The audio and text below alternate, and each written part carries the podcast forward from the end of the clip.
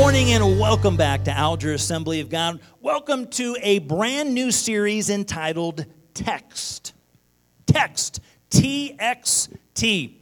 Now, to many of you, uh, that, that's the symbol of something that you would use this for. How, how many of you are proficient at texting on a cell phone? I see some hands, all different ages of hands. We've got people. How, how, many of you, let me ask you this, how many of you are one finger typer texters?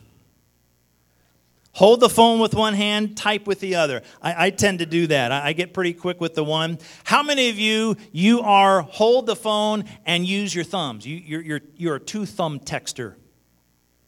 I just, I, I try that and I keep hitting the wrong I, I, hit the wrong letters. I think my, my thumbs are a little bigger than I think. And I, I bet if I did it a lot, I would probably get pretty good at it. And I keep going back to the one finger approach, and, uh, and, and I get decently on that. So, texting is one form of communication, but you know, over the years, uh, certainly there are a lot of different methods of communication. Uh, there's been everything from the telegraph to the telephone to email to good old fashioned letters. How many of you still enjoy receiving a letter handwritten in the mail? We, we get a lot of junk mail, right? Communication where you get the same thing that you get and you get the same thing that you get. But we enjoy personal forms of communication, whether it's a handwritten note or card, uh, maybe it's that phone call. Uh, certainly there's some emails, but texting is one of those ways. And, and when you text, kind of, kind of the good news, one of the, the good things about it, it's near instantaneous, right? It's not like maybe a telegram that, that takes a little while to get to the person. It might not be like the email that sometimes takes a little while, depending on whether they have that set up to come to their phone or you know, they have to check their computer for it. It is, it is near instantaneous, and it gives you, as the recipient, a pretty, well, it gives you an opportunity to respond, right? It gives you the opportunity to receive it. It gives you the opportunity then to read it, hopefully to understand it. It gives you the opportunity as to whether you're going to believe what's in that text, and then give you the opportunity to respond back to the text. How many of you are quick responders to a text? You get a text, you read it, and you fire off a response right away.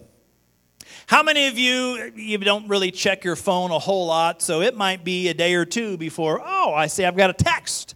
Uh, let me respond. Yes. So there's a variety of responses from the immediate to the taking time. And that tends to be very similar when we talk about the text, the text of God's Word. And so, this particular series, we're going to be looking at texts, great texts or scriptures from God's Word, and looking at what that has to say for you and for me today. So, some of these might be some of the most familiar texts. They might be some well known texts, some of the uh, maybe powerful and important texts in the Word of God. And so today we're going to be beginning with a text in God's Word about God's Word.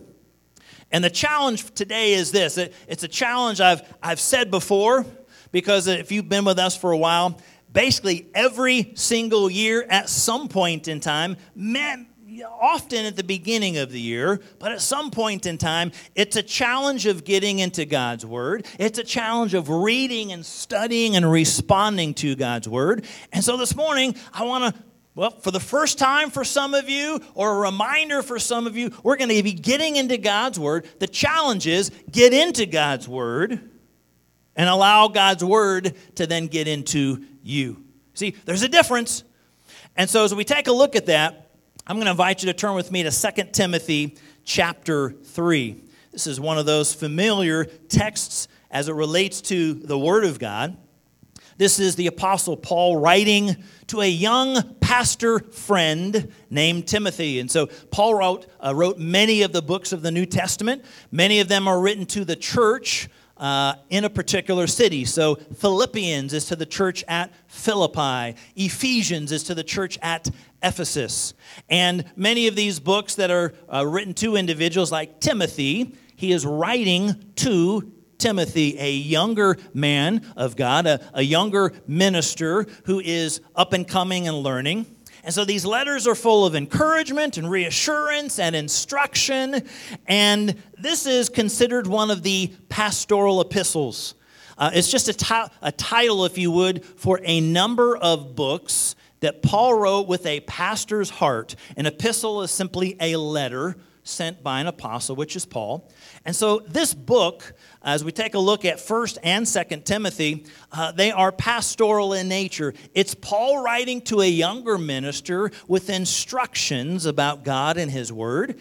And so as we look at this fact, the challenge is we need to get into God's word, part 1, and then allow God's word to get into us, part 2. And so, the balance of our time together, I want to answer the question why? Why should we? I, I, think we would probably understand that there's some importance behind it when we talk about the Word of God. But let's spend a little bit of time looking at the why. Why should we dig into God's Word? Why then should we allow God's Word to get into us? First of all, it's because God's Word is life changing life changing. How many of you have experienced a life changing event? You better have your hands raised. I mean, there's got to be something in your life that's life changing. Uh, for us, certainly, this last uh, week or month has been a reminder for us. Uh, uh just about a month ago, uh, we celebrated our 20th anniversary. How many of you know that a wedding is a life changing event? Just a couple days ago, we celebrated another anniversary. July 3rd was 21 day uh, 21 years from hello. We met at Big Prairie, Ohio, family camp, July 3rd, 1999. And so, you know, that was a life changing event. Meeting Kim, uh, then getting into uh, the dating relationship and marriage, and then some other life changing events came. Uh, uh, one of them in 2006, and one of them in 2009. And we talk about the, the birth of children, right? Those are some life changing events. For some, maybe it's a, maybe it's a job, or, or maybe it's a trip or a vacation. Uh, certainly, some of our trips have been pretty uh, fun and foundational. A life changing trip for me a couple of years ago, I've shared with you. Being able to go with so many of our Ohio Ministry Network pastors to Tanzania and just being exposed to so much in the world, being exposed to all of what God was doing in, in uh, the Tanzania churches, the assemblies of God. But there are so many things we look at and we say, wow, this is life changing. Well, one of the reasons that we need to get into God's Word is because God's Word is life changing. 2 Timothy chapter 3, we'll look at verse 14 and 15. Paul writes this But as for you, continue in what you have learned and have become convinced of because you know those from whom you learned it, and how from infancy you have known the Holy Scriptures, which are able to make you wise for salvation through faith in Christ Jesus. The Holy Scriptures, God's Word, the Bible, it's able to make you wise for salvation. Salvation is a life changing experience. How many of you can remember that time? For some, maybe it's not too long ago. For some, maybe it's many, many years ago, right? A life changing experience where we heard God's word, we surrendered our heart and our life to Jesus Christ, and it was a life changing experience. God's word is life changing. Now, the good news is we've got incredible access, near unlimited access to this life changing word of God. I mean, we talk about Bibles and you talk about access to Bibles, we've got a bunch. Uh, this, this is a portion, this is a handful of, of some of mine. And, and you're kind of chuckling because as a pastor you would, you would expect that i've got a bunch of those and, and uh, i continue to get more and more um, this is this top one is, is one of the favorites uh, this was one of my dad's bibles and i opened this up and saw that this was given to him on Palm Sunday, 1945. 1945 by his pastor in Brooklyn, New York. A little New Testament and, and Proverbs, which is well worn and read. And, and that's one of them. This as well is one of my dad's preaching Bibles. And this was uh, the kind of the size of one of the Bibles that I saw dad uh, preach from for years and years and years. And, and so I've got one of those. As I mentioned last week, went to see my mom uh, the previous week, and uh, she was kind of in this uh, this this giving mode, and uh, she went digging around in her in her little apartment there, and she's been having a little bit trouble of uh, of reading. Just with, with some of her eyes and things. And so she found some different Bibles that she wanted for me and our girls to have. And so uh, this, this is one, this is an ESV study Bible, one that, uh, that mom has used a lot. And then uh, Girlies, uh, for the two of you, she has a one year Bible, and she's uh, read through both of these. So we've got a, a one year Bible. This is then a one year uh, chronological Bible. And uh, so I ended up, I've got three more then uh, to add to my collection, uh, one of which uh, of mine here is the New Living Translation. Read through that a number of different times. Uh, this one is uh, the Message Remix. this one started coming apart, so get some duct tape on it, right? So, uh, got some duct tape on that. Uh, this is an NIV Pastor's Bible with some pastor's helps. Uh, this is uh, one of the older ones that I've had, uh, King James uh, version from a teenager, I believe. And then this is a parallel Bible, New American Standard, as well as the Message. Uh, in addition, uh, this is one I've had since the 90s. I've been preaching from, uh, from this for, for many years. I've got a, another one that's almost identical to this. I just can't bring myself to use it instead of this. I mean, this is just, this is my Bible. And then I got a whole, whole bunch of other ones. How many of you would look back and say, I've got at least one Bible in my house? How many of you would say, I've got at least two Bibles in my house? Keep your hands up if you think you've got at least five Bibles in your house. Keep your hands up if you think you've got at least 10 Bibles in your house. Keep your hand up if you think you've got at least 15 Bibles in your house. Still got a couple with you. All right? So we've got Bibles, we've got access to the Word of God. And since the printing press, it's been said that probably at least 12 billion Bibles have been published and distributed. 12 billion with a B. Over 100 million Bibles are sold every year. 92% of Americans, all Americans, not just Christians, 92% of Americans own at least one Bible, whether it's been purchased or given to them. God's Word, there, there's access to God's Word. The average American Christian owns nine and intends to purchase more. So we saw some of you had more than nine, some of you had less than nine. It says on average, uh, people would own nine. And then, in addition, you've got computers and websites, and, and now with cell phones and tablets, you've got access to the Bible app. In that one Bible app, you've got uh, Bible reading guides, you've got all kinds of versions and translations. I mean, we've got access at our fingertips everywhere we go. That's the good news. How many of you are ready for some bad news? You're not really ready, but I'm going to give it to you anyway. The good news is we've got access to the Word of God. The bad news is we don't always access the Word of God. We have unlimited access. We, we take our cell phones. For many, not everyone, many have smartphones with access to the Bible everywhere. And yet, as a whole, in our culture, in our society, not just in the church, but outside of the church, we don't always access or get into the Word of God. For many, maybe the Bibles sit on a shelf or they're buried in a desk, or, or maybe similar to our communion table Bible, maybe they're simply displayed in the home. Uh, they sit out on a table, they sit out on a desk, uh, they sit on a shelf. Well, well, I know where it's at, I just don't always read it faithfully. A Gallup survey found less than 50% of Americans can name the first book of the Bible, which is Genesis. And then uh, Barna Research conducted a survey of Christians, not, not just of all Americans, but of Christians. 48% of Christians could not name the four Gospels Matthew, Mark, Luke, and John. 52% could not identify, uh, identify more than two or three of Jesus' disciples. He had 12.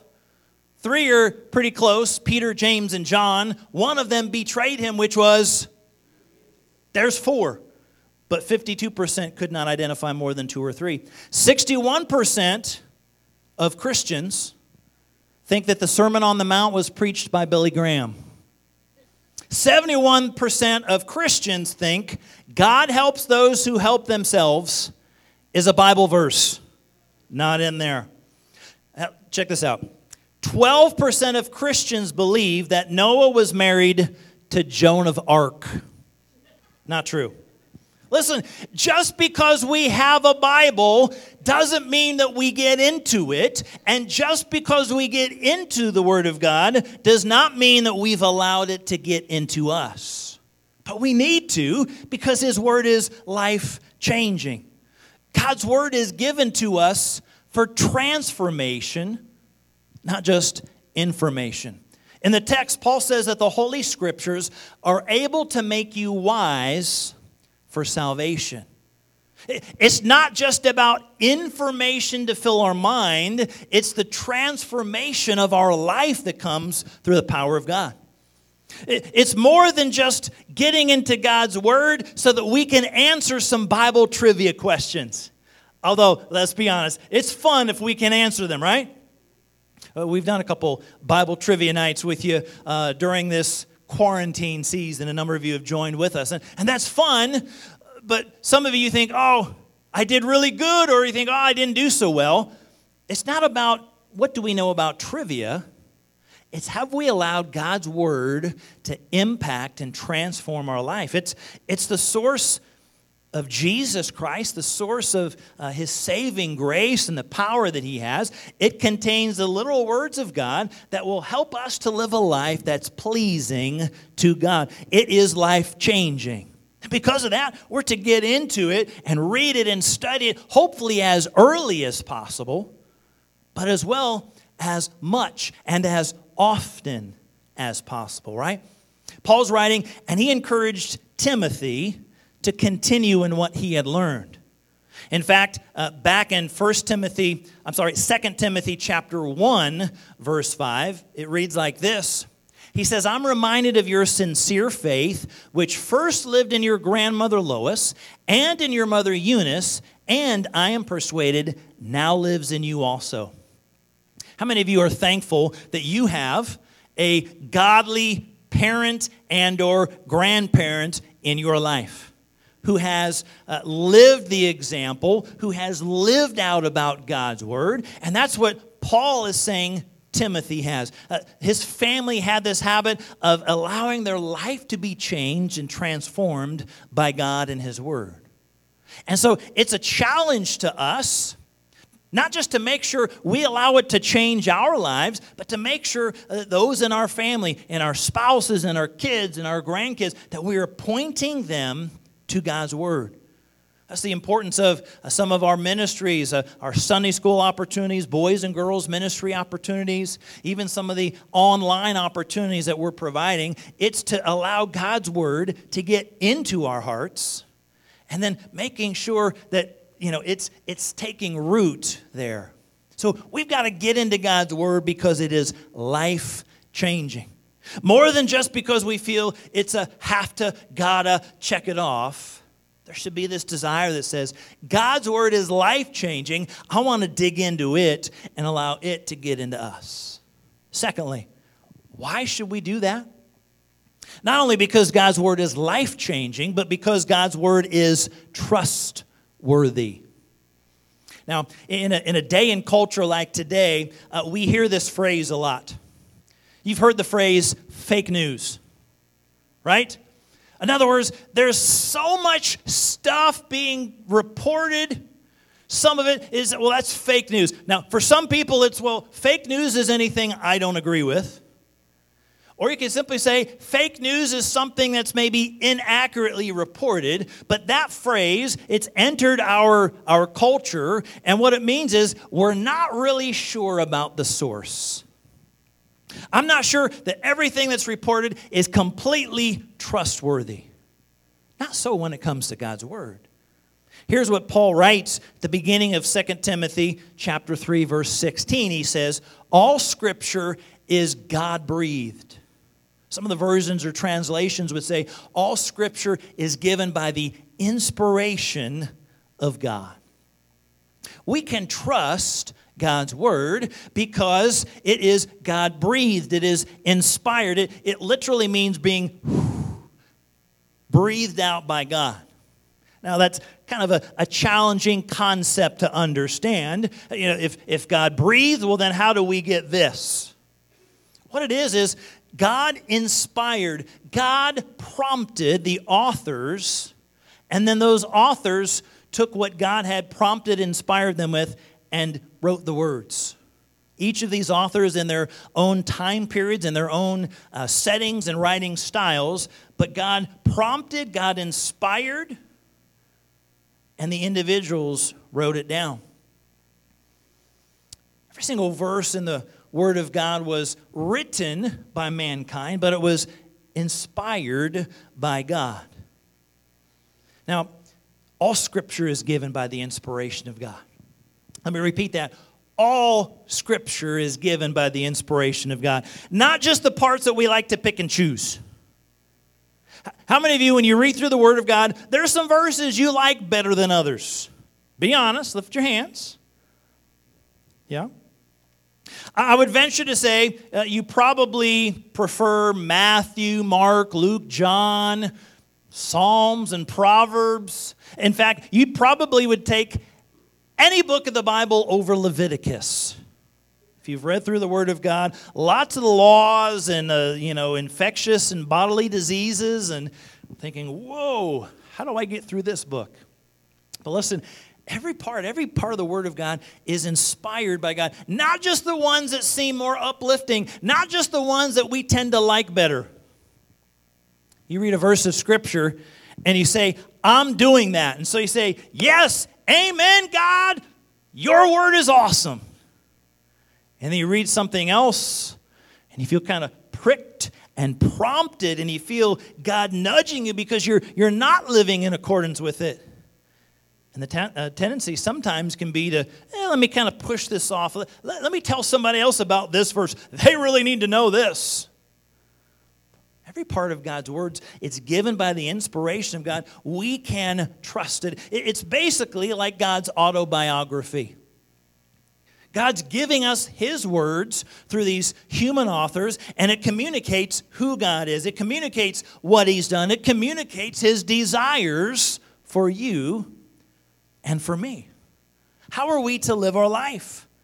It tells us who we are in Christ as well as who we can be in Christ. We can trust these words. They're true and reliable and authoritative and permanent and powerful because they come from God. This isn't man saying, Here's what I think you ought to do. These are words that came from God through mankind for you and I. We get into God's word because it's trustworthy. Now, are, are there some good things out there to read? Sure. There's good literature, there's good websites, there, there's a lot of good things, but only one thing is 100% trustworthy that's God and His Word It's trustworthy because of the unity contained in God's Word. Again, there's about 40 different biblical authors written from around three different continents over a period of about 1500 years, written in multiple languages, yet it has a consistent theme and message. We read the Old Testament, and it's pointing to a Savior. It's showing us the issues of sin and the fall and the failures of mankind, and it's pointing to a Savior who is to come. And then you've got the New Testament, how that Savior comes, Jesus Christ as, as a baby coming to the world in the flesh, how he lives and preaches and heals and ministers, and then ultimately dies, is buried, and is resurrected proving power over death and hell and the grave. And then you've got the book of Acts, the, the Acts of the apostles who are now living for him. And then many of these letters that are written about the teachings of Christ. It's, it's a united book. 66 different books, in fact, 39 in the Old, 27 in the New, and they all come together beautifully.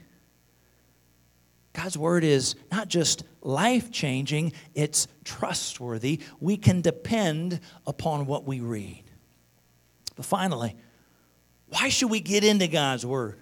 Why should we read it on a regular basis? Why should then we allow God's word to get into us and transform us? Not just because it's life changing, not just because it's trustworthy, but because God's word is practical. How many of you you took a, a class in high school or college and that was the last time you thought about that particular item or topic or subject? You know, you're taking something and you've got to be taught it. For some, maybe it's mathematics.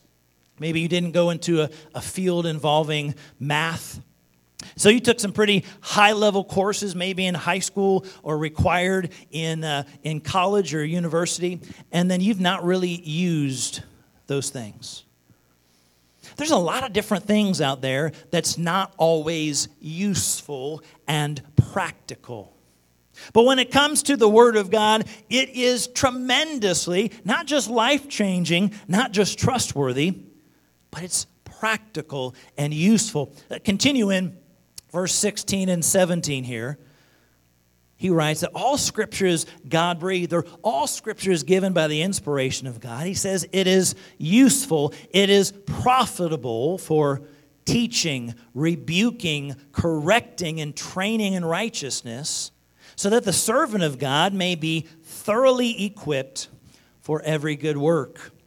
So, briefly, let's take a look at each of these different categories. He, he mentions a number of different reasons why God's word is so practical and helpful and useful. First of all, he says teaching, or some versions would, would translate it as doctrine. God's word is helpful for doctrine, which are teachings. It shows us what is right. When we read God's word, when we study God's word, it guides us to understand what is right, what is true. Now, we live in a day and we live in a culture where so many people uh, believe that right is what you say is right. Well, if it's true for you, if it's good for you, if it's right for you, but that's not good for me. So you live your way, I'll live my way, but everything is right, everything is relative, and there's really, really no true rights and no true wrongs. It's just kind of up to you. God's Word gives us teaching and doctrine about what is right. How ought we to live our lives? How are we to please God? God's Word is clear. He gives us the standard and the guide for what is right. So, as we're reading through God's Word, we're understanding the doctrine. Uh, we're reading in the Old Testament and we realize there's a teaching about sin. That mankind sins. And in the New Testament, Paul writes in Romans that all have sinned. And we look in the Old Testament, and we see with Adam and Eve, when they sinned, guess what? There were consequences to their sin. Again, we get to the New Testament, Paul's writing, he says, well, the wages of our sin is death. There's consequences as a result. And so God's word gives us teaching, gives us the doctrine, and helps us to understand what is right. He says it's helpful and useful for teaching and rebuking. God's word is helpful or useful for rebuking or repu- uh, reproof. Tongue twister there. The Bible shows us what is wrong. The teaching or doctrine shows us what's right, but it's helpful for rebuking and for reproving us to help us, help us to understand what is wrong, false doctrine, wrong behavior, how we're not to live. And so you've got God's word combined with the power and the conviction of the Holy Spirit. So it's not just saying, here's what's right, but it's also pointing us to here's what's wrong. And it's guiding us, it's rebuking, it's uh, reproving the wrong, sinful acts that take place in our life it clearly identifies and diagnoses uh, some of the hurts and habits and the hangups, uh, the things that kind of hold on to our life. There is rebuke and reproof. So it's not just to say, well, here's what's right. It also guides us and guards us and reproves us about what is wrong. So he says it's useful for teaching, rebuking, and correcting. Oh boy, now you just said it, Pastor Mark. Can't we get a, a message on God's word without talking about correction? God's word is useful to correct us. It shows us how to take what's wrong and make it right. That God's word does not want us to continue to live in error, to continue to live uh, against God and His word, but it helps to correct us. And then the Greek word here that's used it refers to restoring something back to an original and proper condition. The word in Greek literature is used of setting uh, an object that had fallen down, it's setting it back upright. Or it's used in helping a person back on their feet after stumbling. It's, it's correcting, it's putting back into place. So God's word helps us understand what's right, helps us understand what's wrong, and then in the in the wrong instances, in the sinful instances, as we look to God's word, it helps us then to place it back upright into our lives. I bet you've knocked something over in your home.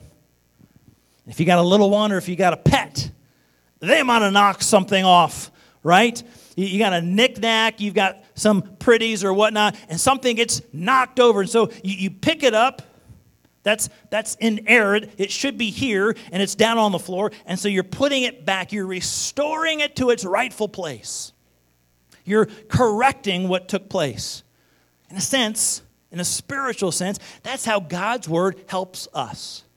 Not just saying, here's what's right and here's what's wrong, but guiding us and lovingly correcting us to get us then back on track. How, how do you make it right? And then finally, it says it's helpful and it's useful for training and instruction. Shows us how to keep it right. Not just to know what's right, not just to get it back on track, but how to keep it right, to train, to guide, to instruct. Repetition, reinforcement, doing something over and over again. When you read through God's Word, you ever found yourself, you, you come across the scripture and you say, Again? You tell me this again, God? I, okay, I, got, yeah, I'm kind of struggling. I mean, there's not just one scripture about kind of getting right with God, not just one scripture about different ways to live, but all through Old Testament and New Testament, in the examples of men and women, as well as in the teachings and writings, it is repeated time and time again. There is teaching, training, and instruction. You teach, whether in a class or uh, kids, grandkids, you teach in a variety of ways. God's Word has a variety of resources, right? Uh, there are some actual, you, know, you, you read here in 1st and 2nd Timothy. It's Paul writing to a younger minister, wanting to guide, wanting to help teach and influence. And you say, well, that's obvious. That's a, that's a part of Scripture that's really good for instruction. But how about when you read some of those biblical stories, Old Testament or New Testament, and it's stories of what men and women do? And sometimes they, they do right and they obey God. And sometimes they do wrong and they sin against God. But even as we read biblical accounts of men and women, we have got instruction and teaching. We are learning from their lives how to live, how to make things right, how to keep it right. And so that's God's desire. It is practical, it's life changing, it's trustworthy. In fact, everything that we need is in the Word of God. Training, rebuking, correcting, and training for righteousness is right here. One of my favorite uh, Super Bowl commercials was from a number of years ago, and it was a FedEx commercial that was a spoof of um, uh, the Tom Hanks movie Castaway. Anybody see that one? He was uh, stranded on a desert island, and uh, there were a number, I, th- I, think it might have been with an airplane or something, and uh, he went through some of the packages and belongings, and one of them uh, was the volleyball, which was Wilson. Wilson. And, and he, he drew a little face on it, and that was like his little buddy on the island. He was, he was stranded. And so this was a, a take on that. So let's, let's check it out, and then I'll, we'll kind of see how it ties into the Word of God. FedEx commercial.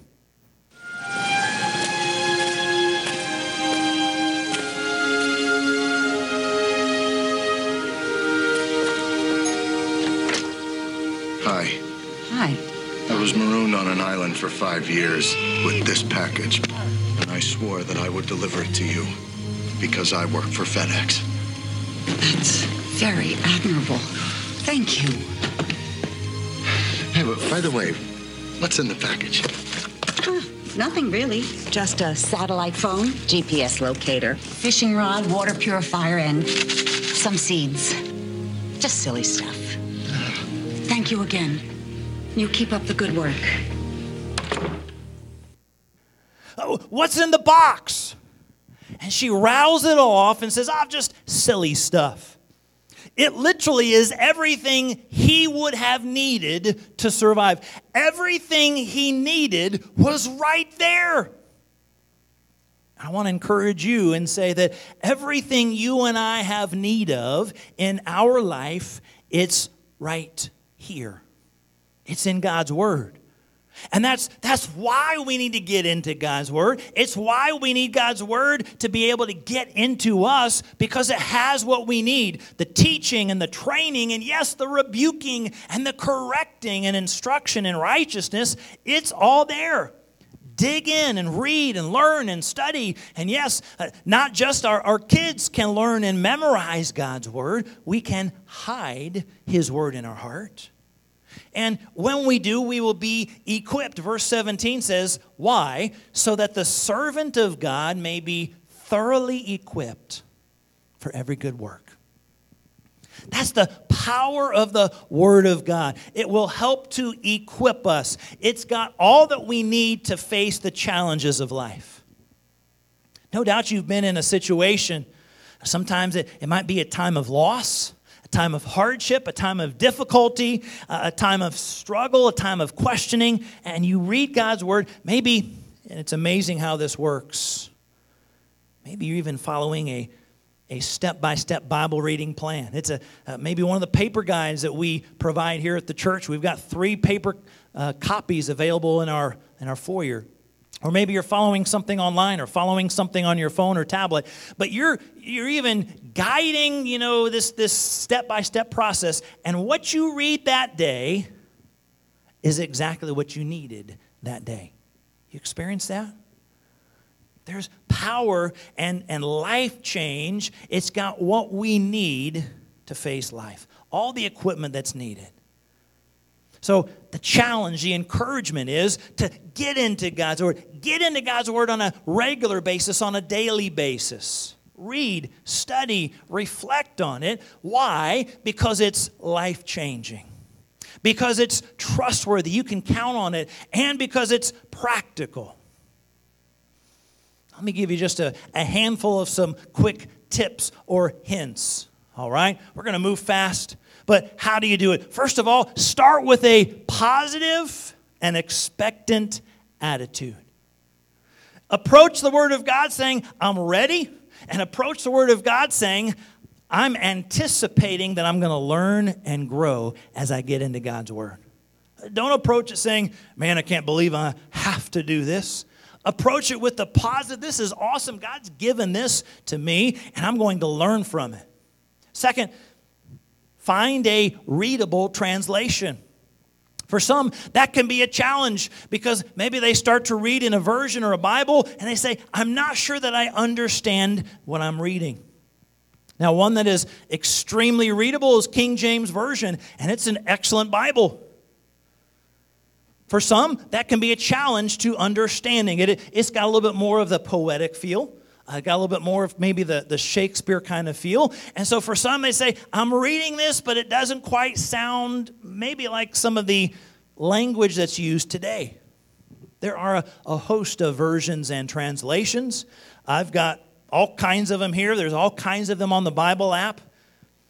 But uh, ESV is a faithful translation, readable. The New Living NLT is a, a, very readable one. In fact, some of my Bible college professors were part of the translation team back in the 90s as they were working on the New Living Translation. One that's very, very readable, but a little bit more of a paraphrase, done primarily by a pastor, is the message version. And uh, it's, it's probably as far opposite of the feel to the King James as you might get. But there's a host of different versions or translations. And so you say, well, man, I don't, I don't want to spend all this money on something and, and then it not be as helpful or readable. Then let me point you to the app. And you can, you can find 20, 30, maybe even 40 different versions or translations for free in the Bible app. Many of them, they will read it for you. It, it's like the Bible on tape or the Bible on CD, and it's shoved into this app, and they'll read it for you. So there's, there's great technology. So find a readable translation that will help. Third, start small and in the right place. Now, I don't mean that there's like a wrong thing to read in the Word of God.